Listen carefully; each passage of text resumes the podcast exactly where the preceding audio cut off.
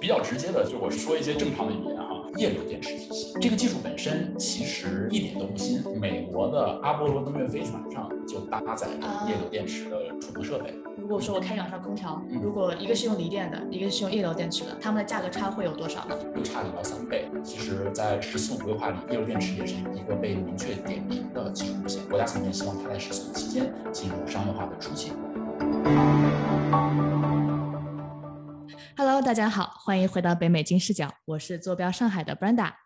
那我们上期节目呢，非常有幸邀请到了我的朋友 Aden 来跟我们介绍中国的储能的现状，但是我们其实技术本身没有展开的去分享。Aden 他是华信资本投资银行团队的经理，欢迎你 Aden，再给我们听众打个招呼吧。哎，谢谢 Brenda，各位听众大家好，很高兴今天能够来到北美金视角啊，这做一些比较浅薄的分享吧。我们今天这一期的话题呢，会接着上一期储能投资市场概况这个话题，整体再进一步展开啊。那也欢迎大家去关注我们刚刚的第一期啊，这个也会有很多很有趣的观点。没错，没错。那我们今天第一个问题是，目前主流的储能技术有哪几类？它们分别的优势和劣势又分别是什么？嗯，好，没问题。主流技术哈，这个其实如如果我们说主流，呃，我们一般谈的都是储能技术的老大哥技术哈。其实蓄水储能的原理哈，呃，就真真真的很好理解，它就是建水坝。嗯呃，essentially 呢，我们一个储能设施需要建一个上水位水库，一个下水位水库。当我们需要储能的时候，就是这个大充电宝，呃，我们电力会驱动水循机从下水位抽水到上水位。那在这个过程里边，就是电能转化为我水循机的机械能，机械能转化为我水啊、这个物质的势能储存在整个体系里边。在我需要这个充电宝给我的电网充电的时候，我在开闸啊、由上水位的水驱动水轮机发电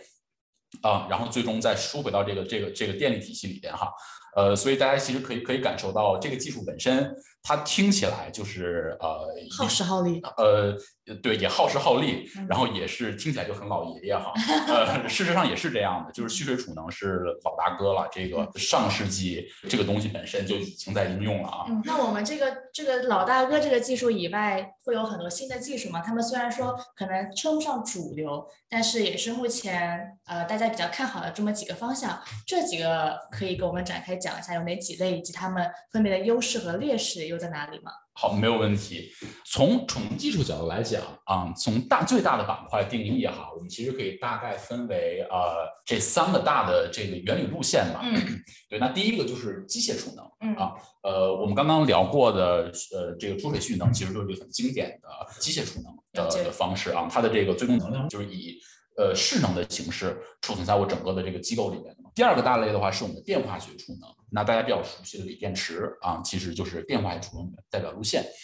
呃，第三类的话，呃，我们会叫它这个储热类的技技术哈啊，比如说像熔熔岩储热啊，它整个机制是以温差的形式啊储存在整个系统里边的，呃，会分分为这种三个大的板块儿。呃，正好就是这个问题，我也快速定义快速这个展开一下。呃，中国市场整体的这个技术 landscape 哈，其实像刚刚提到的，目前中国储能设施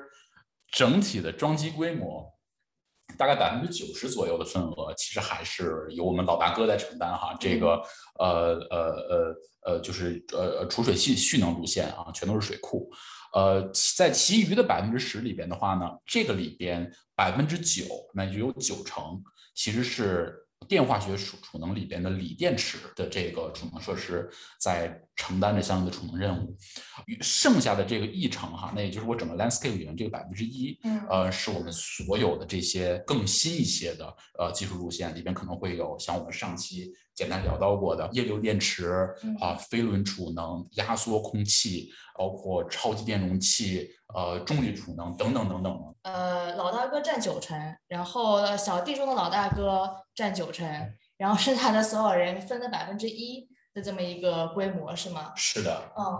嗯，那我理解下来，虽然说老大哥他老，但他一定还是有很多优势的嘛，不然的话他不可能到现在还是占了这么多市场份额。可以跟我们讲一下这可能三类，然后三类当中的细分，他们分别有什么优势和劣势吗？嗯，没有问题的。嗯看法大概是这个样子的哈，就是呃，如果我们看这个九成的目前占整个 landscape 九成的出水蓄能的技术路线，其实呃从技术角度来讲，这一定是一个很成熟的技术了。呃，但是它整体的装机规模其实对我建设当地呃整体的地质以及我建设环境的要求非常高。嗯呃，中国并不是所有的地方都可以建设大的。了解，呃，这个同时呢，它呃这这个就相应的话，呃呃，对于我整个空间呃的的占用也会也也会也也会比较的呃比较的大哈。这个原因其实也是目前中国在整体探索就是新式储能技术路线嗯啊、去做一些新增装机的原因之一。嗯嗯啊，那呃，新式储能，呃，这个 concept 其实是一个政策的 concept，嗯它的定义就是除了储水水蓄能以以外外的的所有技术路线，就是对那的百分之十的所有加在一起都叫新式储能。都叫新式储能。了解，是的，是了的。解。那我们一个个聊下来嘛，你刚才说了这个老大哥他的优势是什么？劣势是他可能占地空间大，然后他对这个地理的环境比较 picky。对吧？他对不是的在哪儿都可以干这事儿。那我们第二个老大哥或者小小老弟，呃，离电技术，他我理解他应该是会空间的需求会小很多，他会更加的嗯占地面积小。那他的优势和劣势可以分别给我们列举一下吗？嗯，没有问题。先聊优势哈，其实就像刚刚 Brenda 提到的，这个锂电这个技术本身嗯，它很亮眼的一个特点就是它的能量密度非常的高。嗯呃，这个也是它被用在乘用车平台上作为一个能量媒介的原因之一，嗯是因为它的单位重量或者那相应的也是单位体积了，可以承载的呃度电数是很高的。那嗯如果跟储水蓄能比起来的话，那一定也是有明明显的优势。嗯同时呢，这个呃呃，就是呃，对于一个技技术路线的规模化应用，其实锂电还有一个重要的优势，那它就是有非常成熟和体系化的供应生态。锂电池在历史的几年内，中国其实也很典型，嗯受到这个 EV 啊、就新能源汽车整体的拉动，嗯呃，其实目前从产能以及以及技术成熟度或者工艺成熟度的角度来讲，是非常好、非常稳定的啊。那这个其实都是它作为一个储能技术本身的优势。那么我们再看锂电的一些劣势哈，锂电的劣势会分为这样大的三个方面，嗯，呃，可能比较 techy 哈，我我我我我会举一些具体的例子。好呀，第一个方面在于，锂电系统是一个很经典功率容量的耦合系统。功率和容量的耦合对，这三个词我都能理解，但是他们三个放在一起我并听不懂，可以举个例子给我们讲讲吗？比较直接的，就是我说一些正常的语言哈，呃，正常的， 很正常，就是就对，对对对啊，公容量耦合，呃，它就意味着我的一个系统，如果我需要它做到，比如说一千个兆瓦，做到一百个兆瓦的功率水平，呃，我的容量是会随着我功率的放大，一定也会放大的。核心原因是在于锂电池嘛，就是大家经常会见到的，其实是这个那种棒状的锂电池比较常见，在我们一些三 C 数码的这个这个产品里面也经常见到。它其实由这种卷取和徒步设备一卷一卷卷起来的。那只要是我锂电池单位电芯的规标确定了是的之后，我的容量和功率的这个比例基本上是是固定的。嗯那我锂电设施其实坦白来讲，其实就是一个一个这样的小电芯堆砌形成电堆，多个电堆再形成我的一个储能设施。嗯那相应的，如果我想要建大的储能设施，我的功率增长，容量一定也要跟着增增长。这是一个很了解经典的这耦合的系统。所以其实它它并不是说我用以同样的面积的这个电池就可以发无数的电。它是储能的量要增加之后，我这个电池本身也是要几何式的增长的，是吗？是的，是的，那是不是可以理解跟呃我们的老大哥储水蓄能也同有类似的这样一个弊端呢？就它对空间还是有一定的需求的。其实这个落实到它并不是一个一个空间的影响，嗯，呃，而是落落实落实在实实际场景上，比如说小鸭子曲线啊。没错。那我们一天之内，就大家大家在储能行行业会聊比较多的一个概念，叫做削峰填谷。那相应的就是我们在白天在风光等波动性能源发力的时候，把这部分能量储存起来，对，然后在其他的这个用电高峰，然后或者说我风光没有在处理的时候，然后我由呃电池储能设施来给电网供电，这是经典的呃一个调峰的场景。那调峰场景的话，它需要的一个储能时长大概是可能六个小时左右的一个周期，啊六到八个小时的周期。了解。啊，呃，那相应的它所需要的功率可能并不是非常非常的大哈，那相应的，如果调峰其实是很经典的一个容量型的场景，如果我相应的用锂电去满足一个容量场景的这个这个需求的话，嗯我的功率指标也需要配合做得很高了解，啊。那这个呃，通俗一点来讲的话，其实这个就是一个资源浪费。就是一个浪费，因为它其实不需要高，但是我要用锂电去技术去储这个电的话，我的功率就必须得高。对，是是的，嗯嗯对对对，这个就造成了一定程度的不适配嗯啊。呃，那这是刚刚的第一个缺点，它本身是本身是耦合的，嗯啊，所以它可能更适配一些，比如像调频啊，然后就是对容量要求不是很高的一些一些场景哈。了解，第二个核心的原因的话，是锂电池这这这个技术本身，像刚刚提到的，其实一个电站的规模化，它的组成的最基本单位也是那一个一个小电芯哈。嗯它跟我们新能源车上的这个呃整个电池模组是是是同样的逻辑，嗯呃，所以相应的，我有这么多这么多的电芯，规模化形成我的这个呃储能设施，我如何能保证每一个电芯的充放状态都是一致的？我如何能保证每一个电芯它都，比如说温度都都还 OK，嗯它不会说呃有一个电芯，因为它处在一个电堆的最中间，然后它一直在充电放电，一直在充电放电，然后它的它变得很热很热，它离散热装置又离又又离得太远，嗯嗯这个热能交换不出去，然后他就很不开心，发生致敬，发生这个不可控的放电，然后就就导致爆燃哈。哦，安全性是个问题。呃，对这个呃安全性是我想讲讲到的第三点。啊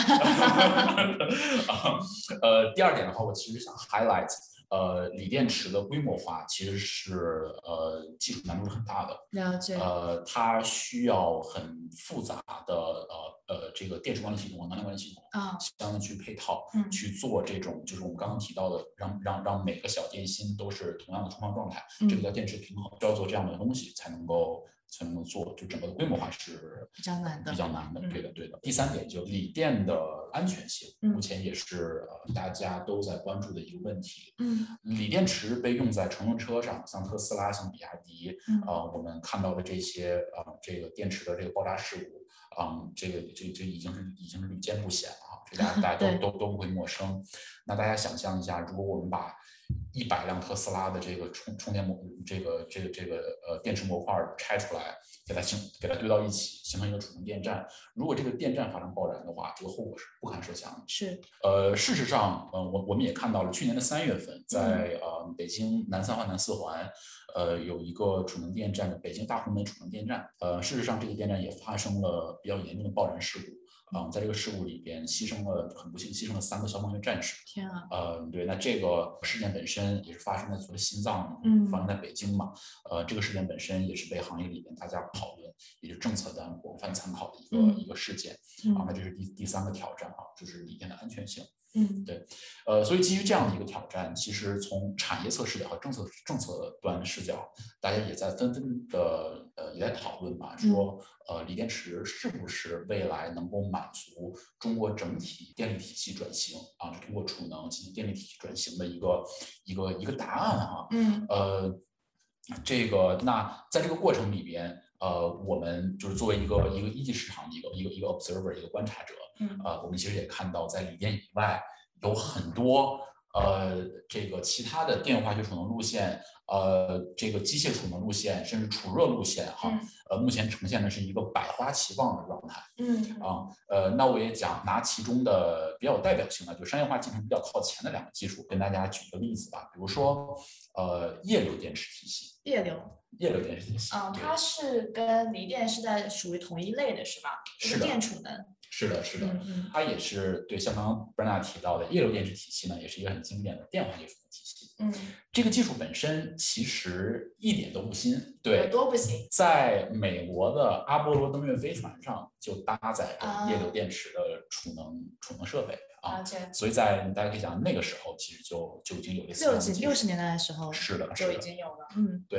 呃，事实上，我们看到在在在那个呃呃上世纪七八十年代的时候，呃，美国以及日本啊，嗯这个其实也都有很多厂家已经已经在开始这个液流电池商业化，呃，作为储能设施哈、呃，商业化的一些一些探索了。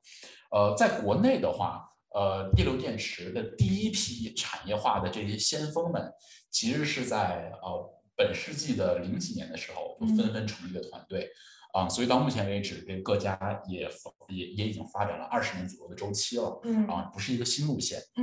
嗯液流电池的优势的话呢，哦，就我先快速定义一下液流电池的储能原理哈，这也也也非也非非常非常有趣。好，啊、以 essentially 它的储能原理是把电能，嗯呃呃呃呃，液流电池，顾名思义，呃，它其实是它的电解质是液态的。嗯啊、呃，是液体，呃，它的核心成分是氧化钒、五氧化二钒嗯啊。它的储能原理呢，就是就是咱们咱们呃这个呃回到高中的化学课上哈，这个我肯定要掉课了。 呃，钒呃这个元素的呃这个性质的话，会跟铁很像。呃，就大家化当当时化学课上可能会学到说有二价铁、三价铁啊，甚至会有四价铁。 嗯啊，它们是有不同颜色的，有的是红色的，有的是是绿色的啊。铁锈是红色的，是因为它是它是呃三价铁哈，我我要要是没有记错的话，呃，我高中化学学的不是很好。啊对，呃，钒其实也有类似的性质。那么了 解呃，那么它的储能原理其实也也是呃，在呃我的正极电解液是二价和三价的那个钒溶液，嗯呃，负极电电解液的话是四价和五价的反的反溶液，整个电子的交换其实就是在我电堆通过一个质子交换膜的这个呃保护哈，呃，然后让呃一侧的电解液嗯呃失去或者得到电子的过程。了解嗯嗯对对对，这个是它整体的一个储能原理。像刚刚提到的，因为我的电解液是液态的，嗯所以我以三数的这个设施，我可以把电解液或者是储能的媒介装到大罐里面。嗯啊、所以我容量想做多大，我大罐做多大就好了；是我功率想做多大，我把我多安几个电堆就好了。嗯，这个设施是一个很经典的结耦合设施。这就把呃锂电的第一个问题给解决了，是的，它没有它不存在这个耦合了。对的，对的，了是的解是的。那锂电的第二个和第三个的劣势，液流技术可以解决吗？呃，其实也是可以很好的被解决的。嗯，我们刚刚提到锂电的第二个核心的问题，其实在于它很难很难以规模化。没错。那液流电池的话，它因为呃它的储能单元液体嘛，这个不像锂电一样是一个一个电呃电芯，嗯呃，所以相应的我如果需要规模化的话，那我就多放几个电堆或者多放几个储罐，然后它能够装更多电解液是就好了。是。呃，整体的规模化其实是比较容易实现比较容易实现。对的，对的，对的那。我感觉它也会比较安全一点，因为如果是锂电池，像你刚才说它铺在那儿，然后容易产生爆过热，然后爆燃这样的问题，那是不是液流电池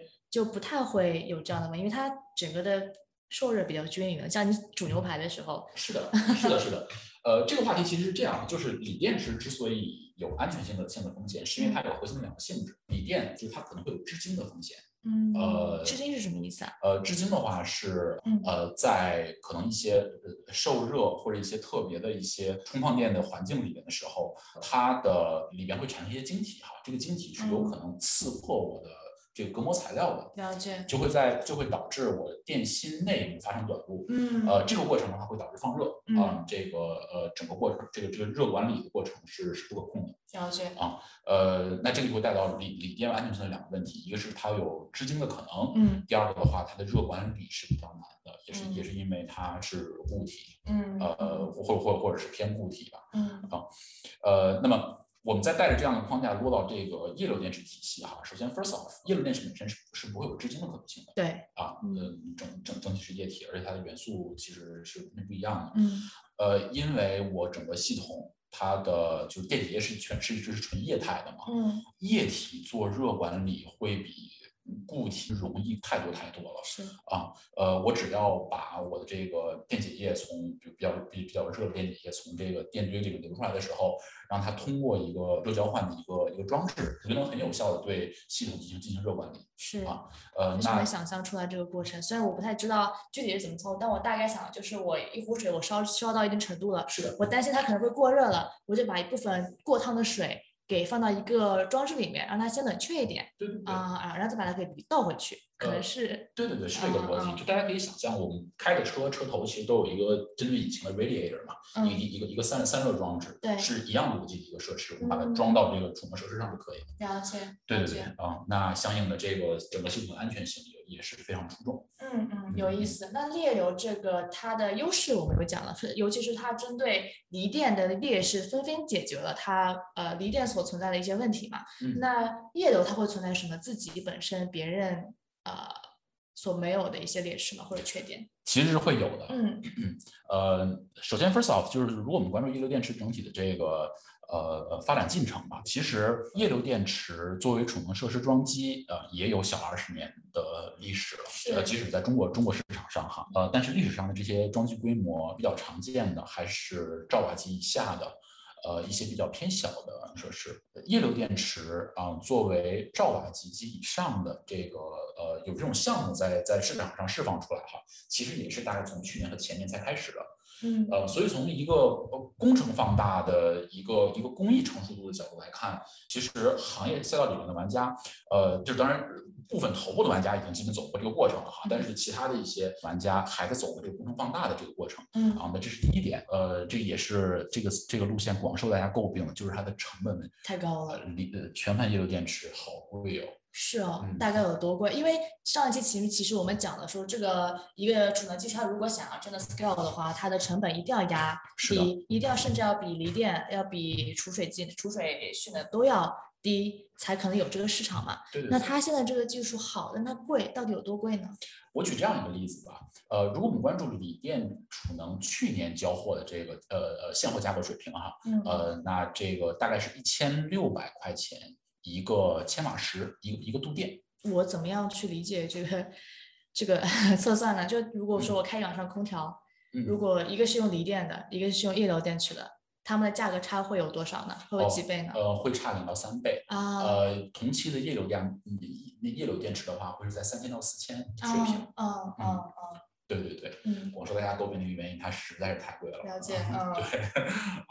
呃，所以事实上我们看到市场上目前比较常见的一些项目类型，嗯还是这个国企或者央企的一些嗯发电、发电或者电网司的企业嗯，在投一些示范性项目，了会解。更常见。嗯嗯。嗯，更多还是想要去探索这个路线的可能性，嗯而不是真正的把它给呃规模化的给商业化。大家探索做这些试点项目的，其实就是期待着液流电池可以商业化。嗯呃，从技术端的角度呃角度来看，呃，上期我们有聊到整体的一个政策的顶层的设计哈，嗯呃，其实，在“十四五”规划里边，呃，液流电池也是一个被明确点名的技术路线。嗯呃嗯，那它呃其实是呃，就是国家层面希望它在“十四五”期间进入商业化的初期。了解。那它这个特别贵的这个问题要怎么解决呢？它贵在哪儿？我们国家政策或者哪边呃资源上可以得到扶持呢？目前整体的资源扶持的话，其实我们看到还更多的是在项目层面上，呃，进行的这个这个路线的支持哈。刚刚 Brenda 的这个这个成本的问题，呃，我们看到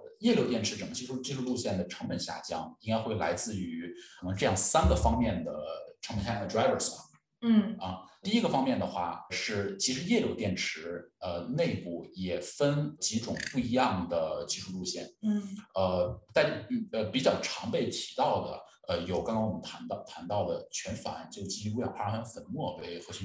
原料，嗯呃的这个技术路线。嗯同样的话，也会有新铀液流电池的这个体系，嗯啊、就是基于溴化锌，啊嗯，这个会便宜很多，溴化锌会便宜很多。太好了。对对对， 那这样的新的技术，相当于是我们一个虽然有几十年历史，然后在近几年慢慢开始商业化的这么一个技术，它又有了新的变革的可能性嘛？那这个溴化锌的应用大概会在几年内到来呢？呃，其实事实上，我们平行比较全钒液流电池和新铀液流电池、嗯电池，在中国呃产业的格局来看的嗯话，其实是全钒液流电池的商业化走得会更靠前。嗯呃，新秀液流电池的话，我们我们了解，其实新秀液液流电池，呃，它核心的一个产业化壁垒是在于它的隔膜材料上。嗯啊呃，它的隔膜材料体系跟全钒是不一样的。呃嗯，这个隔膜叫做呃，就是基于高分子材料的纳米微孔膜。嗯，呃，这个膜在全球供应的 landscape 是由两家公司主要在供应，呃，一个是日本的 Asahi 集团嗯，啊、一个是美国的三安公司。了啊解，，其中 Asahi 其实就是呃会占到全球供应的供应的八成到九成哈。嗯这个技术本身，因为它是呃会跟纳米材料有相应的学科交叉，啊所以对中国整体是技术封锁的。中国的厂家是是基本无法取得相应的这种各种材料的。嗯嗯嗯，呃，所以导致了你像我看产出度，全反叶流电池其实是跑的比新能源电池更靠前。了解了解。好呀，嗯那我们有聊了那个储水的蓄能，老大哥他的一些好的优势和劣势，然后也聊了这个锂电，甚至聊了锂电它的可能的替代品，它液液流电池，对吧？那我们还有什么值得关注的这个新的方向？啊、呃，可以拎出来给我们讲一下吗？其实值得值得关注的方向，其实还有还有很多、啊，还有很多，还有很多很多很多。 那我们再开一节目讲吧。对对对，呃，像刚刚提到，就是其实锂电以外的这个呃电化学储能，然后包括新的一些机械储能，嗯，呃，然后包括呃储热技术哈，嗯、呃，其实目前是一个百花齐放的 landscape。呃，像机械储能里边，我目前也看到像压缩空气储能。嗯，呃，这个也是很有趣的一个技术啊。essentially，其实就是呃，我整个的 facility 是在充电的过程里边，我们是电能驱动压缩机，嗯呃然后把空气，然后或者二氧化碳气体嗯啊、压缩到了一个很大的储罐里面嗯啊、然后或者是这个呃，可能是储罐，然后可能是一些比如说岩穴嗯啊、就是天然的一些空间，嗯呃，然后我需要放电的时候再，呃通过放气啊驱动这个发电，呃，嗯再向这个再发回到电网上哈，嗯呃这样的一个逻辑。这个技术路线本身的话，呃，国内其实也有几家呃这个呃比较有代表性的公司吧，嗯嗯，然后那头部的这个这个技术路线的龙头，目前其实也是有兆瓦级甚至百兆瓦级，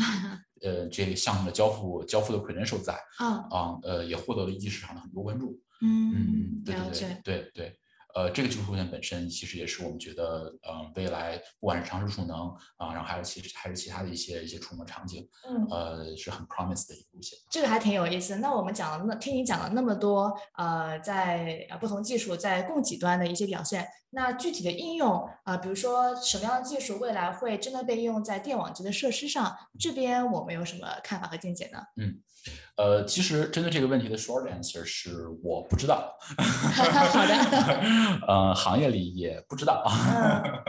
啊。呃目前赛道里面 landscape 其实是各家技术路线在全球范围内百花齐放，大家都在头部玩家在积极的融资，在积极的找场景，积极的去去落地自己的项目哈。呃，目前还是在一个一个赛马的赛马的状态。了解，呃，那具体哪些会跑出来的话呢？呃，我我目前只能说，呃，可能有一些他们排在前边，嗯啊，呃，但是整体碳中和赛道很长，这个 so called 马儿们还要跑很久，呃啊嗯，所以最终的 landscape 是什么样子的，我们还需要拭目以待。嗯嗯，那你比较看重几匹马是谁呢？嗯，个人比较觉得比较 promising 的这个呃几个路线，其实呃像刚刚提到的，嗯呃呃压缩空气储能，其实我其实我觉得觉得会很很 promising。嗯同时呢，全帆路线里边，呃，就是液流电池路线里面的全帆以及新秀啊、这个都是我本人在工作中在密切关注的方向。嗯啊，其他的包括美国有几家创业公司在做的，比如金属空气类电池，这个其实也在呃展现出一些更常识，呃储能场景的一些一些能力，啊、这个也让我们觉得很激动。这个概念我还是第一次听，什么叫常识储能啊？嗯不好常识和短时有什么区别？为什么我们要在意常识？嗯，呃，长时储能，顾名思义，它就是长时间的储能；短时储能就是短时间的储能。 呃，这个 听君一席话。盛听一席话。嗯，呃，这个概念的话，简单一点讲，首首先，first off，呃，常识储能的定义在全球范围内产业端和学术端，呃，其实都没有太明确的切分。嗯呃，我我们自己的分就或者我自己的分析框架，其实是引用了加州电力系统他们的一个定义，就大概是六小时作为一个分水岭。嗯六小时以六小时及以上啊，这个是长时储能的射程；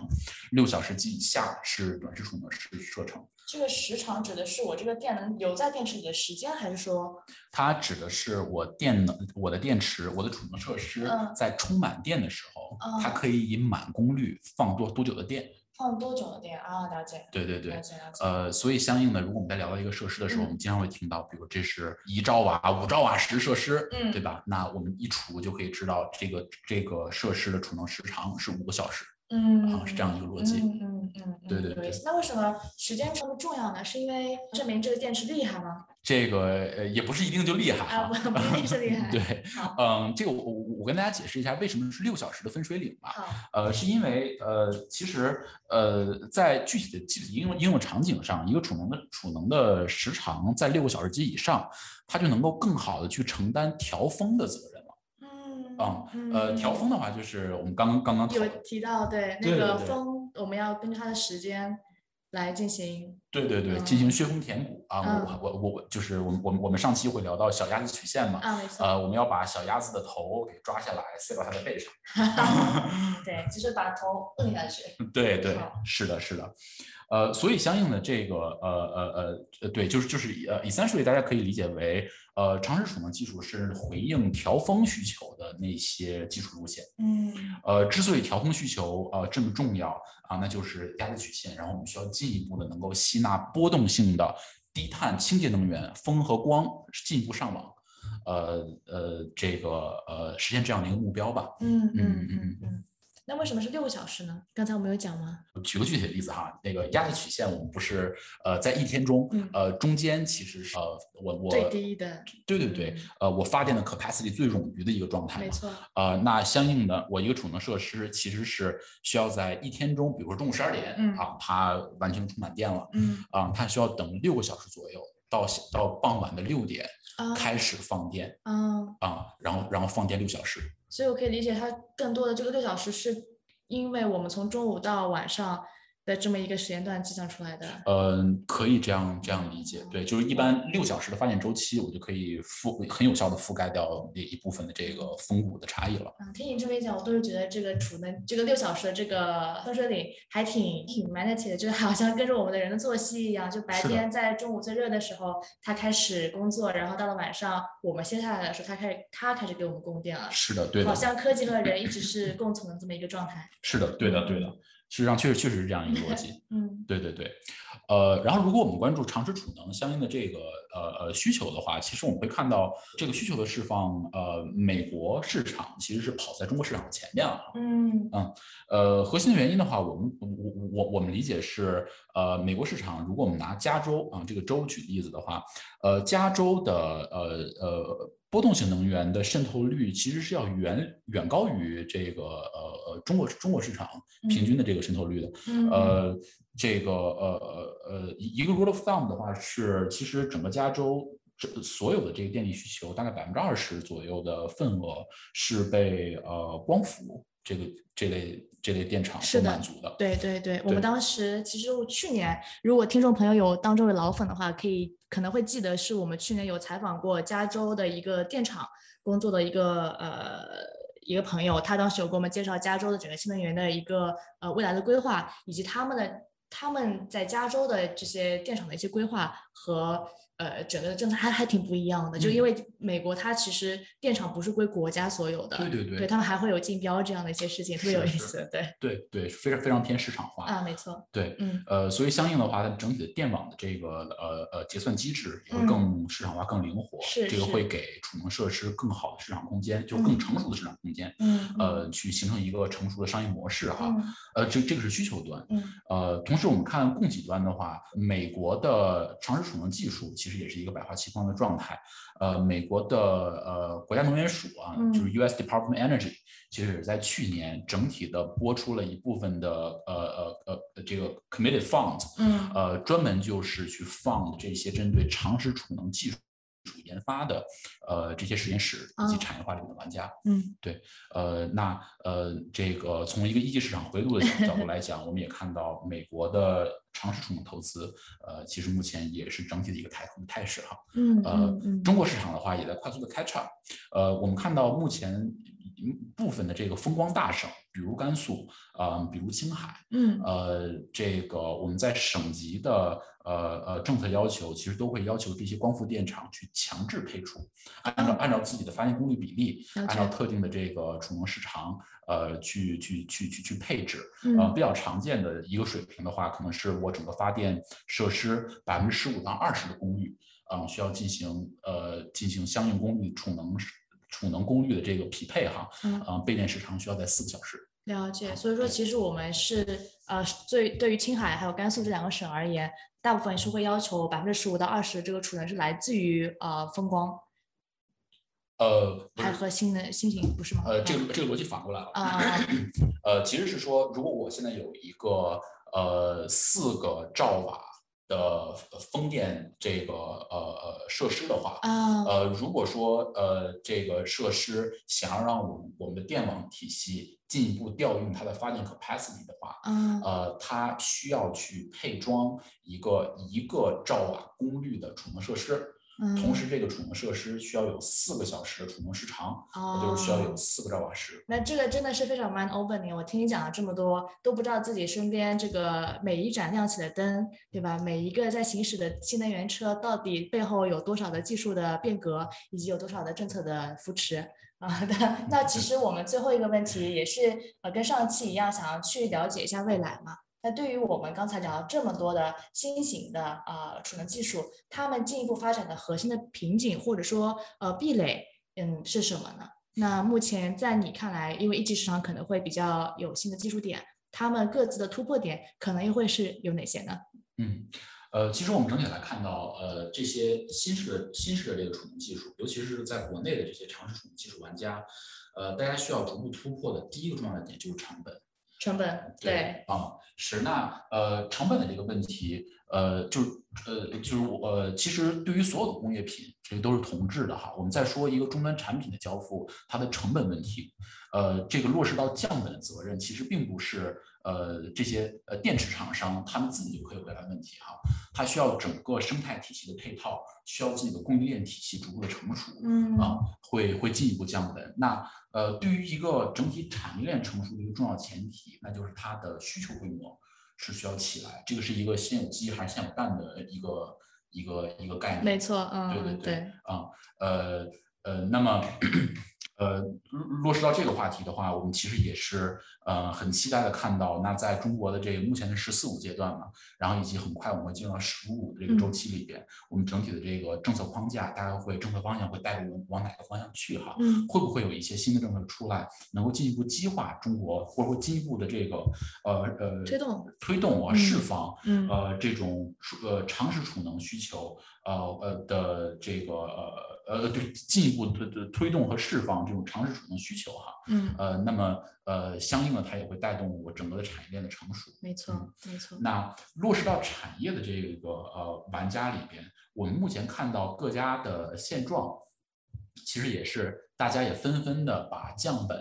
当成自己的一个发展的 top priority 哈，嗯啊，对，优先级优优先级很高。嗯那么各家其实也是在呃快速的或者大量的投入研发，去迭代自己的产品，啊、看我有没有可能用更少的直接材料嗯去、呃交付一个这个呃呃满足呃就是呃呃。呃，看我能不能用更少的这个直接材料、更少的磅，呃，去交付同样性能、同样质量的一个产品没错，啊。嗯呃，看我有没有可能说，呃，用不一样的电电解液，嗯用不一样的这个技术路线嗯啊，然后选择一个不就是完全不同的供应体系啊，来取得一个成本的优势啊，等等等等嗯啊，这个也是呃